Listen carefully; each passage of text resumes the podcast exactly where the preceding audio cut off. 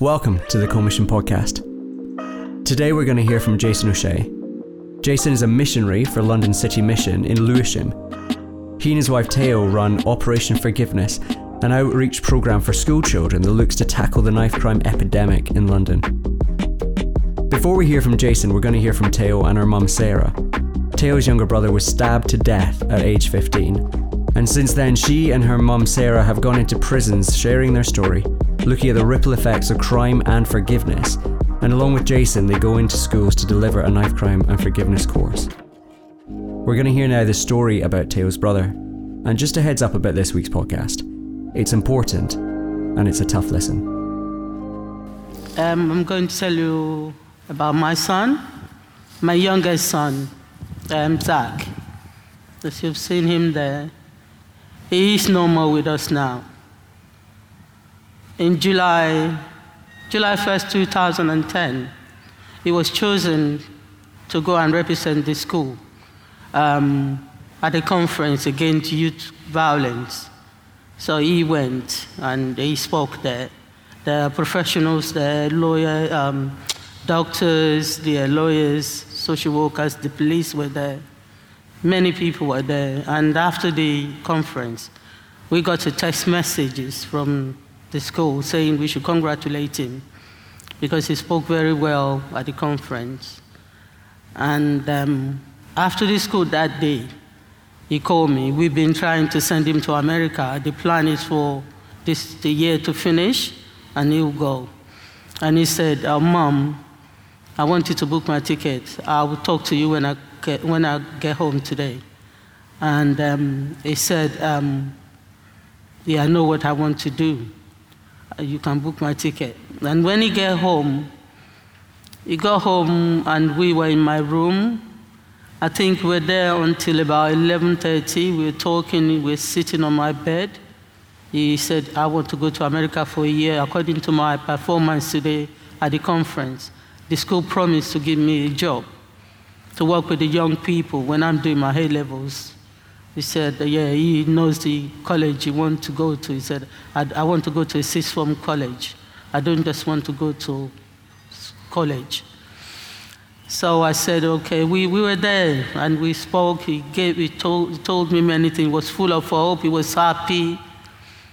And um, he said, our mom, at the end, he said, I want to, can I sleep on your bed, please? Your bed is more comfortable than mine. I said, okay, sleep there. I slept on the sofa bed.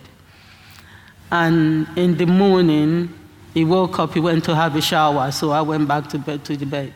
And then he came, he peeped in to the room, and I saw him wearing the boxer shorts he was wearing the day before. I said, Why are you wearing that? You just had a shower.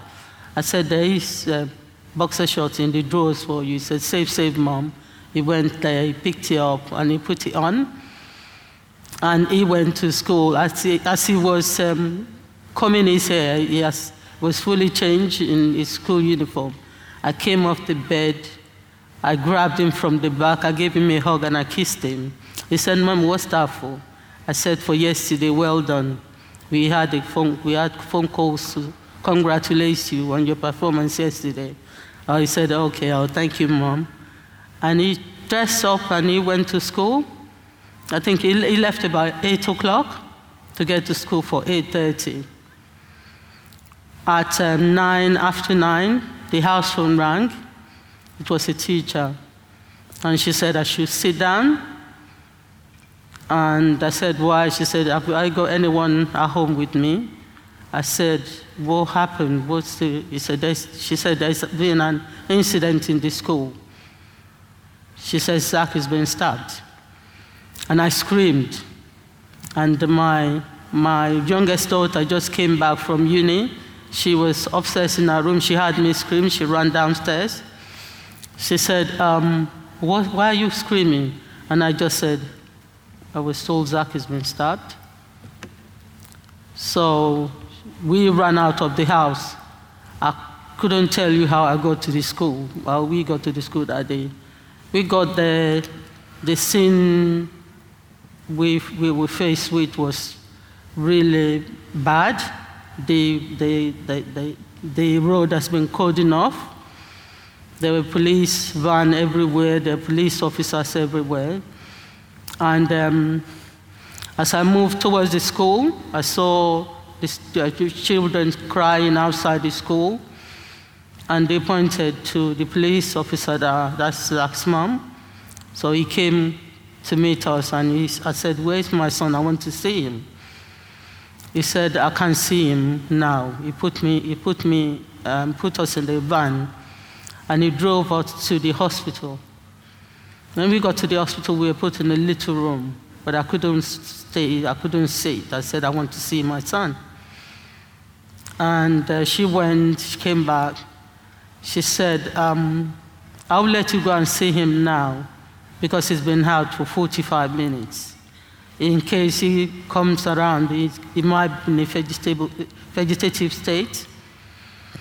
And I said, okay, I want to see him. So she took us to where he was being treated.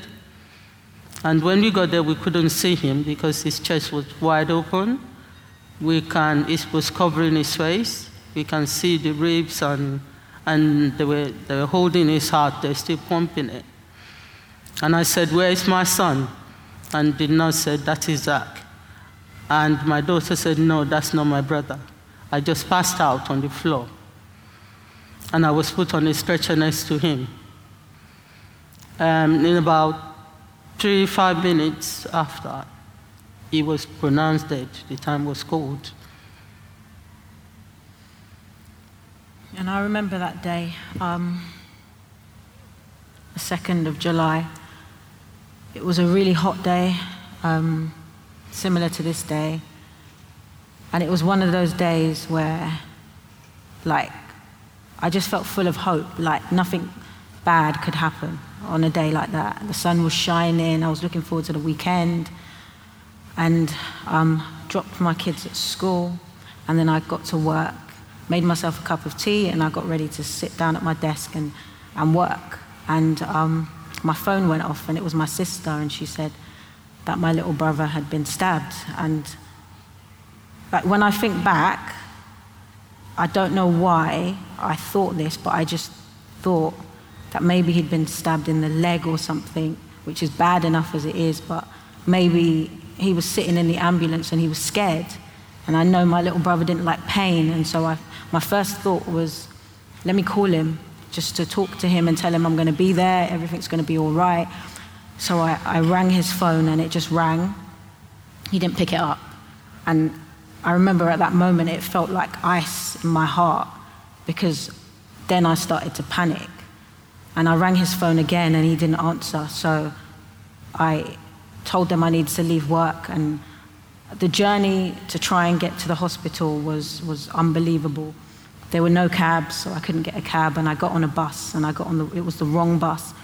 And I remember sitting on this bus, and I got a phone call from my little sister, and she said that my brother had been um, unconscious for about 45 minutes, and that there was a slim chance that he would su- survive. And I hadn't really considered that fully in my head until that moment.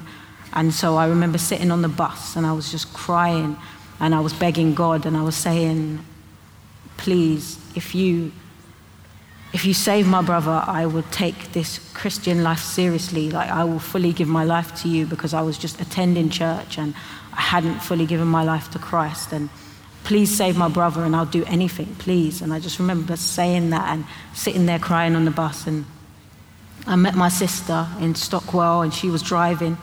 So we made our way to the hospital and I got a phone call from my little sister. Her number came up, and I, I answered the phone, and all I heard was this sound that didn't sound human, and then a voice that said, He's dead. And it felt like someone had punched me in my stomach, and I, I bent over because the pain felt physical. And I told my sister, and she was just crying. She couldn't really drive straight, and we were trying to get to the hospital taking roads. We knew the way, we know the way to the hospital really well, but we, we just couldn't, we, we got lost. We just didn't know what we were doing. And, and I remember sitting in the car thinking, if I get to the hospital, then it's all going to be cleared up. My brother's not going to be dead because that can't be possible. Um, everything's going to be fine. So I, I, ran into the hospital and, and I saw my mum's face and I knew my little brother was gone. And the ripple effects of his death just went on and on and on. Um, Zach was 15 and he had left um, home, like my mum said, about 8 o'clock and got to school, got to school a bit early. So him and a friend decided to go to the shop um, across the road. And um, five boys who were in a stolen car um, came out of the car and chased them. And they um, chased his brother, um, his friend, sorry, um, into right before the school gates. And they stabbed him, one of them stabbed him in the arm, and the rest chased my brother. And they chased him into um, a cul-de-sac. And um, they cornered him in the back garden of an elderly couple's home and they stabbed him four times once in the neck, once in the buttock, and twice in the heart. Um, and he never regained consciousness and he died at the hospital. Um, the effect on our family was um, severe, um, basically. Um, Zach was the youngest of eight children. So all of us, his siblings, were we battled with um, guilt, and we still do in many respects. Just that feeling of that's your little brother, you're there to protect him, and we weren't there. Um, and so often we replay um, what happened and change the scene and, and imagine that we could have been there to save him, but we weren't. Um, my mum got very sick from it, lost a lot of weight, dealt with a lot of like high blood pressure, and my sister, one of my elder sisters, was um, pregnant at the time. She was eight months pregnant, and um, when it came to a few weeks later, she gave birth in the same hospital that um, we left my brother in, and her daughter, my niece, was stillborn because of the stress of losing her her brother. Um, we had a, um, sorry, my children, I had two children at the time, um, and my son um, would wet himself every um, Friday. And when he was spoken to um, about it, he said that he was scared that the boys would come for him because my brother died on a Friday he thought that they would come and they would hurt him, so he wouldn't go to toilet on a Friday. Um, there was a trial, and five boys were convicted. Um, and I remember us sitting in, we had to sit in the public gallery and listen to um, information about what happened to my brother, sitting among the family members of the boys who'd taken my brother's life. And that was really, really difficult. Um, yeah. We're able to tell this story. it is really painful. And I'm not going to lie that it's, it's easy. But the Lord has made it easy, made it possible for us to be able to sit and talk about it. Before my son died, after my husband passed away, we all went to church and we, we got saved. And that's the reason why I'm, I'm able to come here and, you know, talk about this like this. And the reason is I got saved and I want the Lord to use this to save others, to save many more people. And um, when we were in court, like as Tayo said, we were in court and I was in the well of court with two of my other children, and the rest are upstairs in the public gallery. The young people, five of them, they were, they were laughing, they were waving to their friends uh, in the dock, and they were, they were just kissing their teeth. Here I was with my seeing my son's bloody shirt, the, his trousers, the knife, that was an, and to tell you the truth, I couldn't hate them. I couldn't hate these boys, and I struggled. Even they come to the witness box, they come in front of us. I couldn't hit them. Even the police said they thought maybe I'll reach out to grab them or something like that. But I couldn't find that in me to, do, to hate them. And I struggle with that. And um, I keep praying. It, was, it, it lasted six weeks. It started two, for two weeks and they stopped. They found more evidence and we, we go back and it was six weeks after. And I couldn't hit these boys, and I prayed about it. Every time I come, I prayed about it. But my children can see that I don't hate them. I can't say bad thing about them. And I struggled. And um, for me, then I realized that uh, my faith is, is making this. The Lord is going have to, you have to, this is, this is something you have to deal with, the Lord.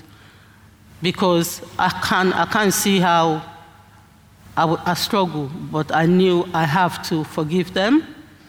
But I'm thinking, how can I forgive these boys? But still, I couldn't hate them. I prayed so much about it. But I come to realize that Jesus is my Lord. At that time, I must have been saved for a reason. And Zach was saved as well. He got baptized with me. And um, I thought, I'm going to forgive these young people. Um, I prayed about it, and I knew the Lord, Jesus died for my sin. He gave his life for my, for my, for my sin, for the, the, the, the rebellion I have, even the one that is to come. He gave his life. He died on the cross. Nobody took his life from him. He, he, he goes to, to, the, to the cross for me. And I knew, he said, when he was talking to the apostle, how to pray, that we, God, we forgive people as the Lord has forgiven us. We have to do that. It's a command for me. And then I took, took that, and I knew that forgiving those boys is all I can do because it is a command. And the fact that I couldn't hate them meant this is the, this is the command. The Lord is, is going to do something with this. And yeah, and in, in court, I forgave the boys. I told, I went home, I told the children. Many of them didn't agree with it, but uh, um, the Lord giving me that strength. I know I couldn't have done it by myself, but that is what, that is how I felt. Yes. So I, I forgive the boys. Um, and my story was very different because I remember being at court and seeing those boys and feeling nothing but hate towards them. Like, nothing but hate for taking my brother away from me, taking him away from the family. Um, despite hearing, you know, different things about their background, which was something that um, caused my mum to be sympathetic towards them, or maybe sympathy is not the right word, but to kind of have a, a deeper understanding about why they would grow up how they grew up. I, I, I didn't care. I didn't care. All I knew was that they killed my brother, and the way they killed my brother as well was. I, I hated them. And um, I had been saved after my brother died. Um, seeing what the church did for my family during that time, um, that was a, a huge, played a huge part in me choosing to give my life to Christ. They were there like 24 7, you know, cooking. Um, they helped at the funeral. They would pray with my family. They would, um, our pastor came to the press conference with us, just such support. And I, it just made me question, like, the love they're showing. Like, why, why are they showing such love towards us? And it just seemed like such a selfless love. And um, it, yeah, it did play a huge um, part in me giving my life to Christ. And just seeing God at work, even in the, the police investigation team that he chose, just was just, I just saw him in just so many elements of it. So we were going through such a, a tragedy, and I could see God moving. And my only response was to give my life to Christ. That's the only response I could make. Um, but despite that, knowing that, and knowing that Christians are supposed to forgive, for me, that was too big to forgive for. How could I forgive someone who killed my little brother? I loved my little brother so much, and I'm being asked to forgive people who took him away from me. And I think for me, the turning point was, or I know the turning point was when my daughter, who was about four or five at the time, she, she hugged me. And the day wasn't significant, or the hug wasn't significant in any way, except that I realized at that point that I didn't feel anything, that I felt nothing. The love that I usually felt and that warm feeling um, towards my children, I didn't feel. And that scared me. And God, in His graciousness, gave me an image in my head that if I continue to hold this unforgiveness, which was what, what was making me feel cold and, and my heart felt dark, if I continue to hold this and raise my children like this without the love that, that they need, they could one day grow up to be people who take a life. And so I said, no, I can't, I can't.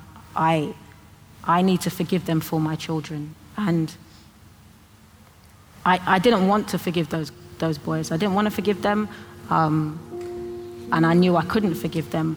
And I had to ask God to help me, to help me have that desire to forgive them, to help me to forgive them. And I did, prayed and prayed and prayed. And it wasn't an instantaneous thing. It was something that over time I realized, like, the way I feel towards these boys is, is not how I felt before. So, like, sitting here today, I can tell you that I've forgiven them. And I know I've forgiven them because I want the best for them. I want them to be saved.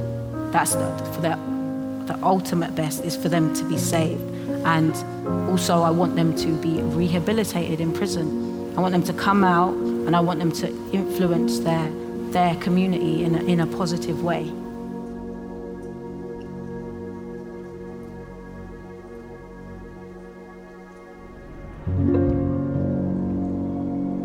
Jason then spoke about Operation Forgiveness and what parents can do to equip themselves and their children in this current climate.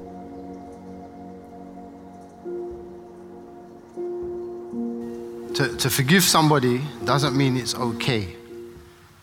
And it doesn't mean there's no consequence. I've been a Christian almost 20 years and, and I knew, and I lived a very bad life, I have a very colorful past. And I knew that I was forgiven. And I knew the Bible says that God has, your sin is blotted out and it's as far as the east is from the west. It's just gone. But I always had this image of it just dissolving and going. But the fact is, my sin was not okay. My rebellion is not okay. And there was a consequence. The wages of sin is death. Jesus took on our sin.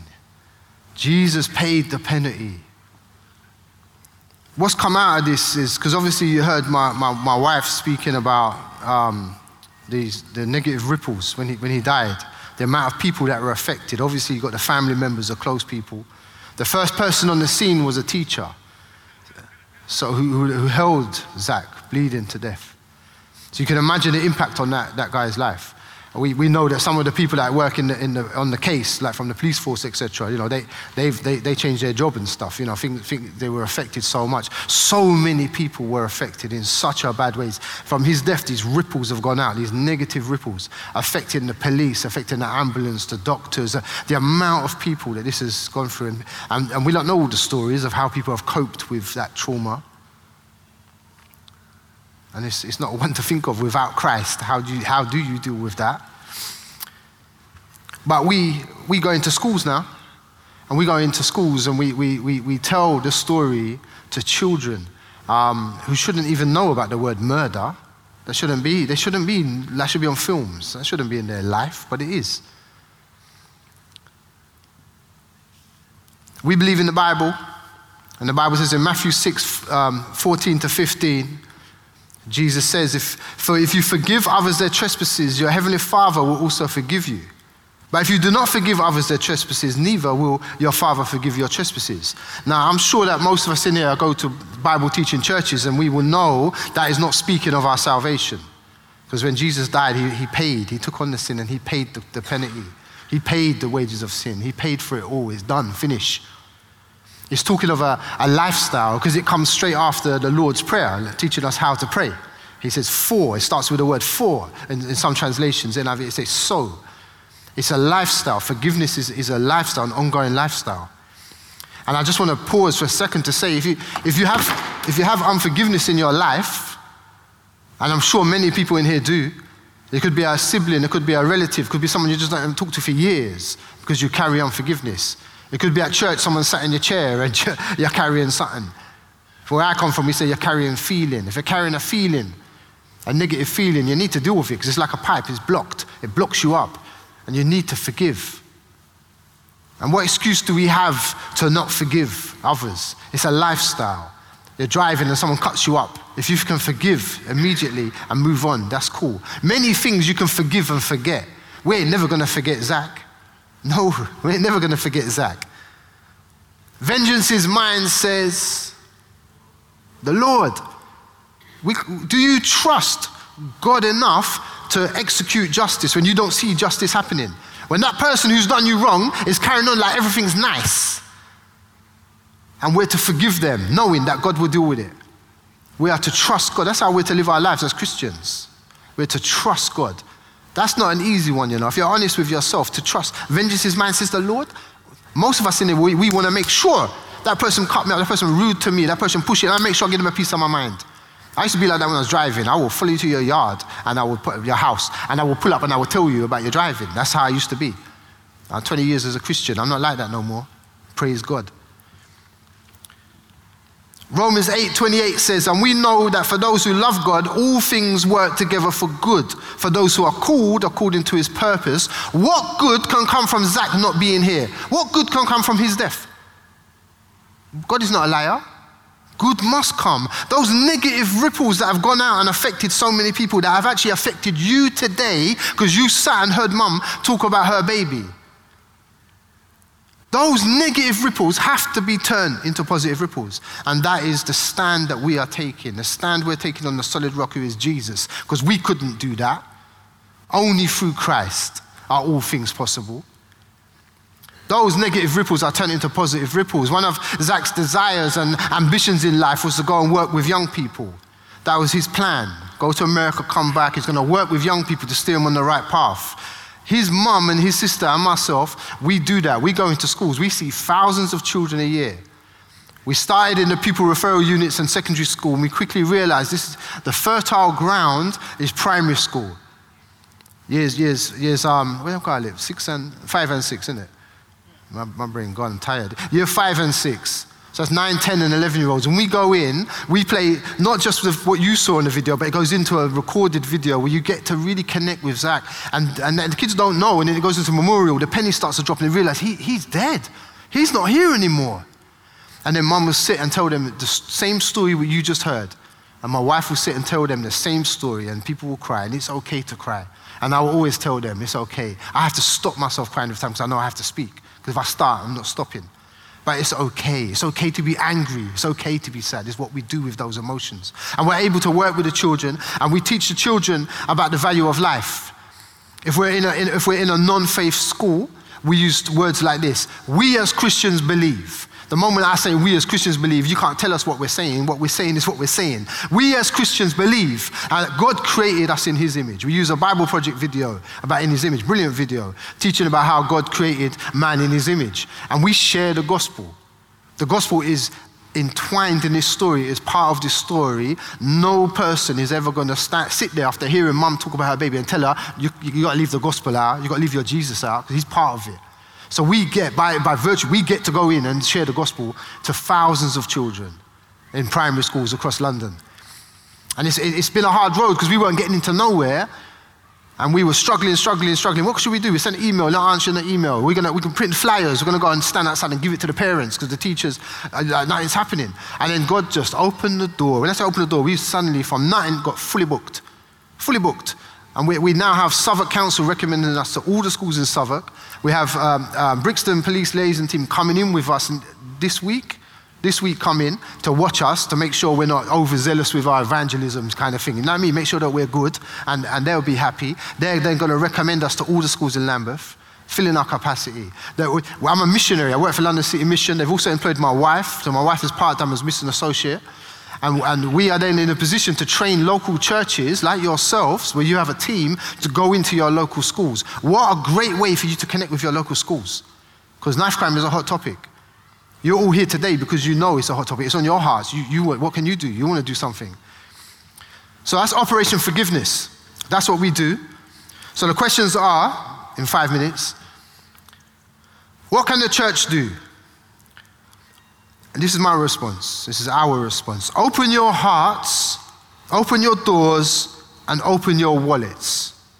And we're talking about sacrificial giving, not necessarily giving from your excess alone. I don't know if a slide will go work. I'm going to try it. Yeah, whoa. So, Scotland's Violence Reduction Unit, the VRU, was set up to stem the tide of knife crime, which saw Glasgow become Europe's murder capital. If you just watch the media alone, you would think this is young black children in London, and that, that's who this affects, and that's all it affects. The media is uh, unbelievably biased. I'm going to use really polite words. Actually, unbelievably biased. Okay, and you have got an image in your heads which is inaccurate. But it's important. Knife crime has been documented over 200 years, and it's associated with poverty. It's really important to, to look into this and, and, and grasp this. Scotland had a much worse, they had a much more serious problem than us. And from the formation in 2005, the VRU proposed a fresh approach to tackling this problem early intervention. Its key message was that gang related stabbings and slashings were not just a policing issue, but a public health issue. The unit's motto was violence is preventable, not inevitable. In 2004 2005, there was 137 homicides in Scotland. In Glasgow, there were 40 cases alone, which was double the national average, or the national rate, sorry. By 2016, 2017, the number had more than halved to 62. Last year, this had reduced by a further 3 to 59. A sharp instrument was the main method of killing for 34, that's 58% of those cases. And all but one of them involved a knife. This homicide figure was the joint lowest number of recorded homicide cases for a single year, for a single 12 month period, since 1976. The church is in a position to save lives. We are experts at intervention. Put your hand up if, since being a Christian, since meeting Jesus, your life has changed. That's intervention, man. Saul was on the road to, to, to, to Damascus, right? A 150 mile journey. Because of his position as, as, a, as a Jewish leader, he would have rode a donkey. That's how they showed how humble they were. Do you know what I mean? They rode donkeys. 150 miles. That's how zealous he was to stamp out this cancer called Christianity from Judaism. And along his journey, he met Jesus, and Jesus invaded his life and changed the trajectory of his life. It was 12 years later that he really went out on his, started his ministry, reaching out to, to, to Gentiles. But, but, but Jesus can invade lives. He's invaded all of our lives. I don't know how old you was when you got, so I was 30 something. Gangster, proper off the radar. Jesus invaded my life and changed me and continues to change me. And I've still got lots of changing to do, as we all do.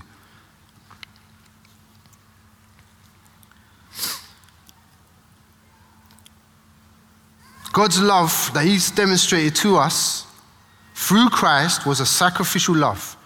And I'm hoping that some of these suggestions I give you will inspire you or at least show you what this love looks like. So, the first one is open your hearts. Because many people will say this is not our problem. This is, this is another community, you know, this is next door's problem. It's not our problem. It doesn't affect our children. I had a youth pastor in Peckham tell me this is not our problem. Our youth don't really have this problem. You're here today, so you know it's your problem. You know that this affects your kids. Zach is your kid. We are family, we're connected. We, the, the Spirit of God dwells within us. The blood of Jesus unites us as family. We are closer than, than, than what you call that, paternal siblings. We are closer. We are family. This affects you. It affects me. It affects you. It affects us. Open your hearts. Psalm 68 5 says, Father of the fatherless and protector of widows in, is God in his holy habitation. Father of the fatherless. Support parents, especially single parents in your community. Love God. Love the things that God loves. God loves people. Love people. And do we re- really need reminding of how much God loves us? We're commanded to love our neighbor and follow Jesus' example of, of going to the least reach. Ezekiel 18 23. Have I any pleasure in the death of the wicked, declares the Lord God, and not rather that he should turn from his way and live? Open your hearts. Take on, you've heard mom sit and tell you about her baby her baby boy. If he was here with us, you would all know him. He was very, very small in, in, in size, but his personality was enormous. My, my youngest son, Elliot, it reminds me of him. I knew him before I knew the family. And if you see Elliot running around with the biggest curly hair in the world, his, his, his, his personality is just like his hair, full of energy, and that's, that's, that's Zach. You would all know him, no, no question. Open your hearts. The next one is open your doors. And the doors open, allowing traffic in both directions, in and out. Does your church run any youth provisions? Are you in need of ideas? So, Battersea anyone from Battersea Bridge in here? All right, raise your hand up, man. Hold it up. Yes. So Battersea, they're doing really good things. They've got a lot of initiatives meeting most people, most needs in the community. So they're engaging with their community. Um, we were invited to come along and speak. So mum and I went, and we told the you had about 10 young people, and we was able to share with them and, and, and, and talk to them. And um, when we prayed, I said, look, if you want Jesus to be king of your life, put your hand up if you want Jesus to be king of your life. Half of them put their hands up. Five children put their hands up. To, they want Jesus to be king of their life. That's beautiful. That's something to be excited about and, and celebrate. So, reaching out to people, opening your doors, allowing them in, starting youth clubs, wherever it may be. And don't be put, saying that they're just not coming. Do the thing anyway. Be faithful in it. Or have your door open. I keep hearing about people, oh, no one's coming tonight, so we're not going to run it tonight. Open the thing anyway. Open it anyway. Show God, look, Lord, we're here. We're going to do this. I started a Bible study in, in, one Jamaican pub in Peckham, and I was doing it for the first year. There was, there was really no one to tell. Many times it would be me, one, on my laptop, sitting there in the pub. And then the thing grew and grew. But it's persistence and it's being, yes, Lord, I'm, I'm here and I'm doing this. Church, open your doors. Open your doors. If you, have, if you have access to a building, open your doors. Doors are two way. So, doors means you can go out. Go out into your community and engage young people. Maybe organize a game of football or something. Do you know what I'm saying? I remember in Philly, I was in Philly and the, the outreach there, the guy would, he'd done a basketball tournament. So he booked a venue and everything and he got a vest made and. And he'd drive around all the projects and that. I was with him and he'd go, hey, yo, yo, you play ball or however they say it. And he would, he would get them, say, get a team of however many they have in basketball. I don't know. But get a team together and then come and, and he had this big tournament. He engaged everybody. Everybody. Engage, engage them. And do not use the excuse of fear to not speak to young people. Fear is, is not a mark of Christians. We are not to be fearful. Oh, I don't want to talk to them, they might stab me. That's, uh, have you ever heard of that in your life? We're going to schools, we're not going there to make them scared. Statistically, this is not something that is, is just randomly all over the place happening. It's not as bad as it sounds, and it is way worse than it should be. Talk to young people. You, you'll be so surprised, man, if you take a moment and go up and say, yo, how you guys doing? How are you? What's your, what's your plans? What do you do? I see you around. Do you know what I mean? What, what are you at? Uni? Is college? What are you doing with yourself?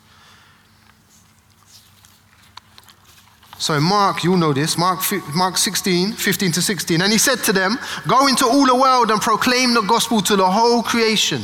Whoever believes and is baptized will be saved, but whoever does not believe will be condemned. Open your doors. Finally, open your wallets. Support initiatives that are already running and having an impact, like, like Operation Forgiveness. We don't charge schools. We go into school, so therefore they let us come in. They're like, yeah, come in. We, we got a secondary school booked up, a thousand young people in secondary school. They want us to do all of them. I was only thinking of doing year seven. The guy wants us to go in, and I realized because we fill their time and they don't have to pay us. So, hey, we'll go in and share the gospel all day. That's, that's all good for us. Um, we need a team for that. We need to get people to come in with us. We're looking for volunteers if you're, in, if you're in anywhere near South London. But support initiatives. London City Mission um, employ myself, as I said, my wife part time, so we're able to do this. Um, London City Mission is, has been 184 years going as, as a, as a um, what do you call that, an umbrella organization that supports churches to do mission work. The idea is to inspire the church to reach out to their local community, something we're all supposed to do if we all agree on the word of God. And it's, it's fantastic. And I, am just, I'm honored. I'm, I'm, I'm, a missionary working for them. And I asked them, can we do this full time? And they said, yes, you can. Praise God. So we're doing this full time. So you can support that work. We've got to stand in there so you can go and talk to them if you want to support. If you want to support Operation Forgiveness directly, please do support Operation Forgiveness. Tell them you want this for Operation Forgiveness. Look if there's a, a startup in your area. Is there, is there young people? Is there a thing that's starting up in your area that you can support financially? Invest in training in young people. Your church could start a thing like learn a trade group. You've got people in your church with trades, with skills. You could train young people. Say, look, we're going to be teaching plumbing. Would you like to do a plumbing course? Could you imagine that? Equipping them. Because let me tell you something, the drug dealers are grooming them. Can you just raise your hands if you know about county lines? Okay, so one, two, three, four, literally six people, seven people. So, guys, you need to know, if you live in London, you need to know what county lines are and what the grooming is. So, anyone, put your hands up again, please. If you know, just talk to one of these people with their hand up and ask them about county lines. It's so important that, you, that, you, that you're, you're, you're equipped with the knowledge to understand what is happening to our young people. So, if drug dealers are able to groom our young people to sell drugs, we're in a position to teach them a trade and to teach them to run their own business. So, invest your money. Invest your money into these things. This is a spiritual battle I know some time done. This is a spiritual battle. And, and please don't, don't be deceived into thinking otherwise. Our greatest tool is prayer. How can we pray? I've got prayer points on the, um, on the handout. Ephesians 6:12 says, "For we do not wrestle against flesh and blood, but against rulers, against the authorities, against cosmic powers over this present darkness, against spiritual forces of evil in the heavenly places." This is a spiritual battle, and we need to pray. I'll put some prayer points on the handout, and I'm, I'm hoping they're, they're helpful. Pray for those on the front line, like, like, like Operation Forgiveness. Don't think, if you're in ministry, you, you will have what they call spiritual warfare. It's absolutely not a joke. It could be, and I'll tell you, the first place it will start in your marriage. So my wife and I will, you know, maybe it'll be arms house. We'll be at each other or whatever. And, and, and we really, this is, this is, we don't wrestle against flesh and blood. Is that true or not? This is spiritual warfare. And it's hardcore. If you're, if you're, if you're in ministry and you're, you're being effective in tearing down strongholds and, and, and, and busting up the, the gate of hell, then you're going to get warfare. If everything is lovely and comfortable, then you need to recheck everything and say, boy, are we, are we on the right thing here? Because if you're in war, it's going to be, you know what I'm saying? I don't know if you agree with me or not.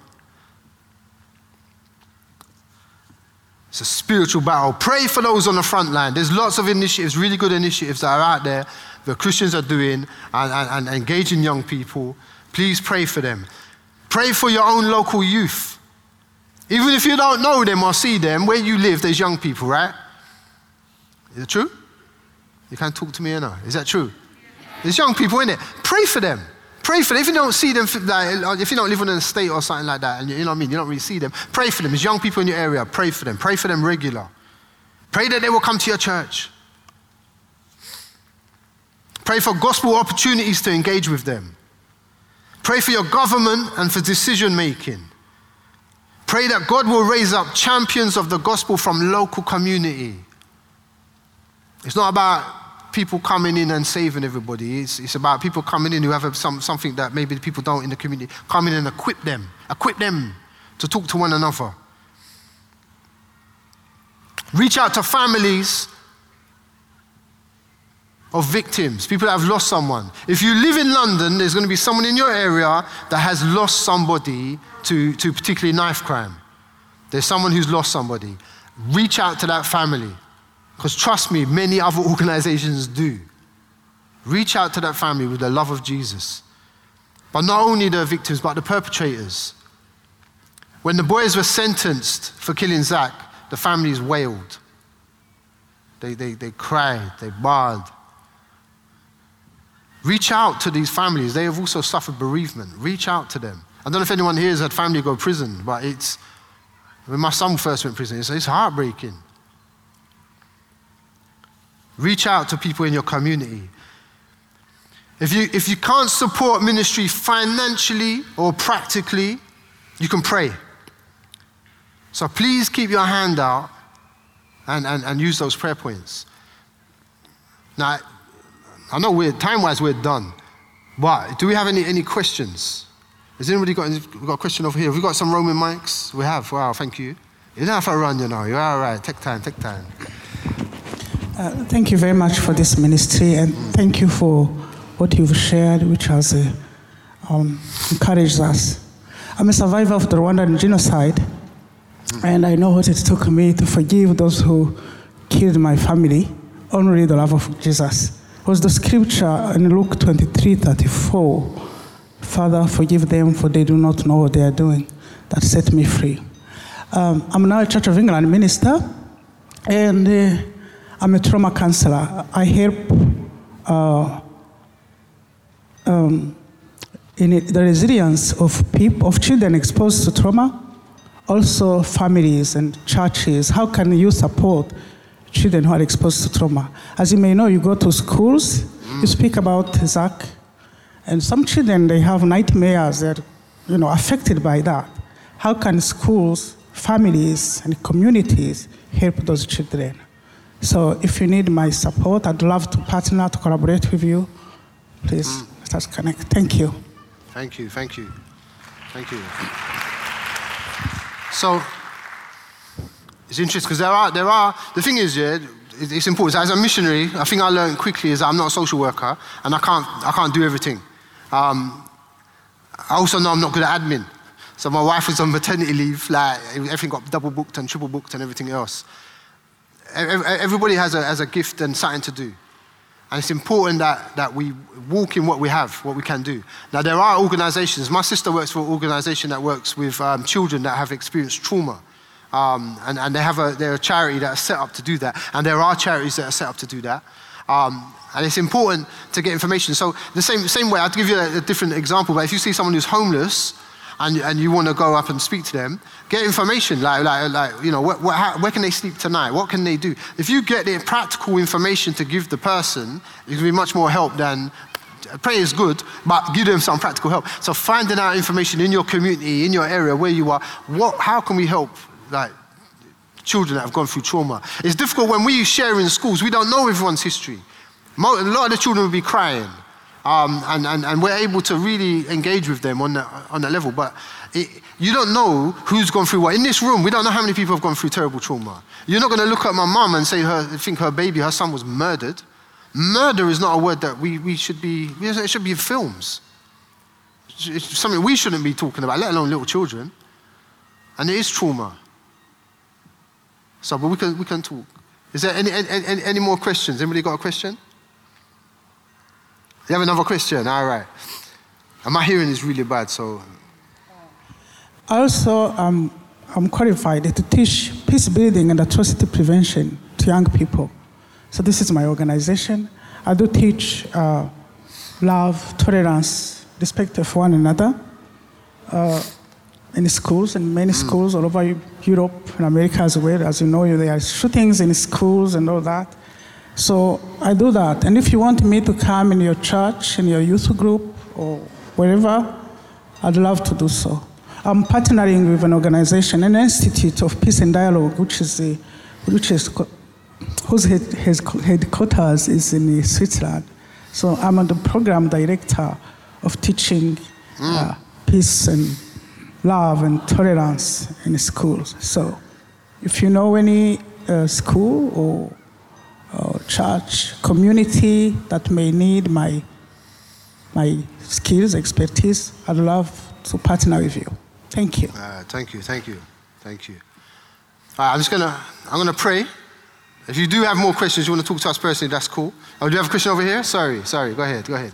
Sorry, just a quick question. Um, w- with grooming, could you um, help give some signs that maybe we could see? Are there are there um, like I don't know really common signs that if we saw amongst young people, it's Yeah. evidence to see of grooming? All right, let me, let me touch on it quick. right? And if you need to go, it's cool. You can, I'm not going to be offended if you walk out. I know the time done.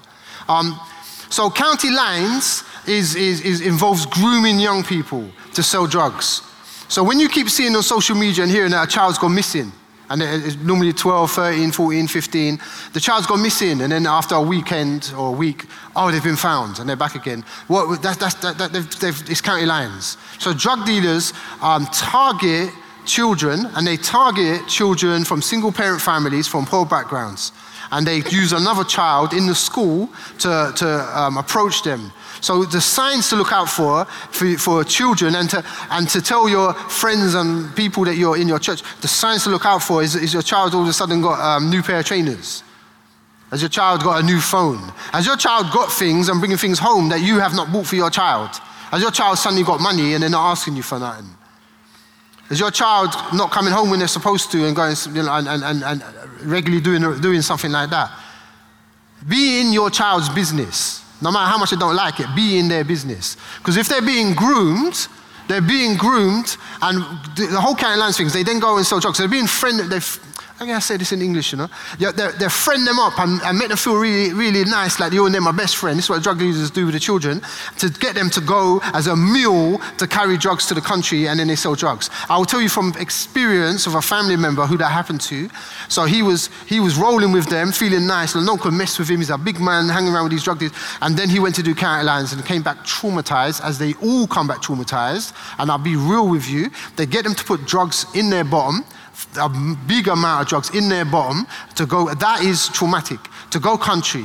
And when he's in country, he's now in a house with these, these guys who are addicts, and they tell him, you better go and poo that out your bum, or I'm going to cut it out of your belly.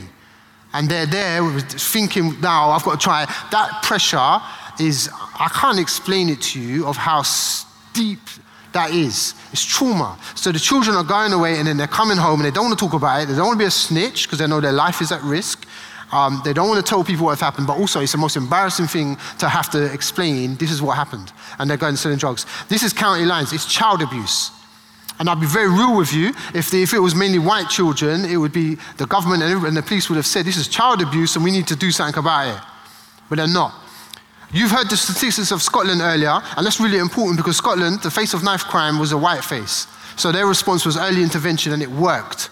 Over 50% reduction. London, the, the face of knife crime is, a bla- is, more a black face. It's what you'll see from the media. Statistically, it's, it's a lie. The people affected by knife crime is, is, is white males in their 30s more than anybody else. If you, if you go, and, go and Google the murder rate. So the media is presenting a whole picture because it has an agenda. But it's important to know, it's important to look past what you see and what you read. But the whole point of this is that this, this is a, at some point, at one point, I felt, is this only Christian children that are being murdered like this? Two children from our church, not Bridge Church Peckham, but the churches I've been in. And at one point, I'm looking at all these children that are being murdered. I'm thinking, hold on, they're all Christians. They all come from Christian backgrounds. The amount is unbelievable. And it's only someone showed me that actually, no, it's not all Christians. This boy was Muslim. That I thought, oh, okay. Spiritual warfare. And we must take it seriously. Prayer is so important, man. I just, I just really implore you to pray. So I'm going to, I'm gonna, pray already? No, I'm going to pray and I'll pray and close, all right?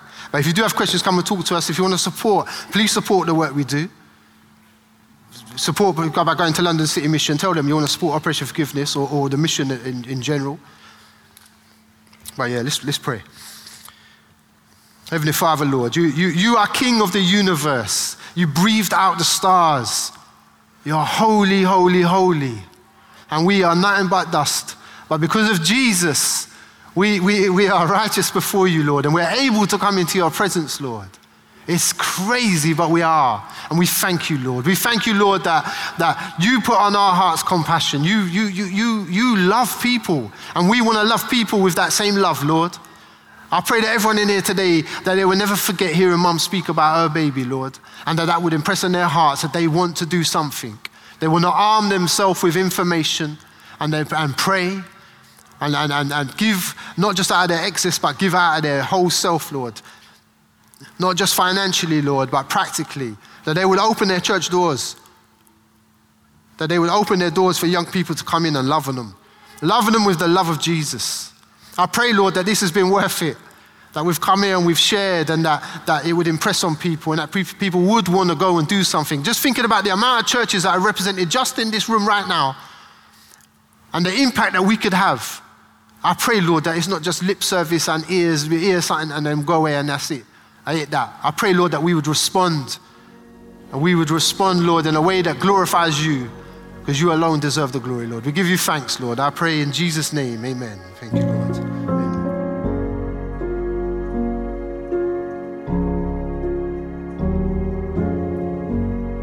Our thanks to Jason O'Shea. Jason Roach wrote an article about how the Bridge Battersea are facing serious youth violence on the estates they're in. We've shared it in the podcast notes. This is an issue that's directly affecting our churches and directly affecting the communities across our city. We need to pray. See you next week.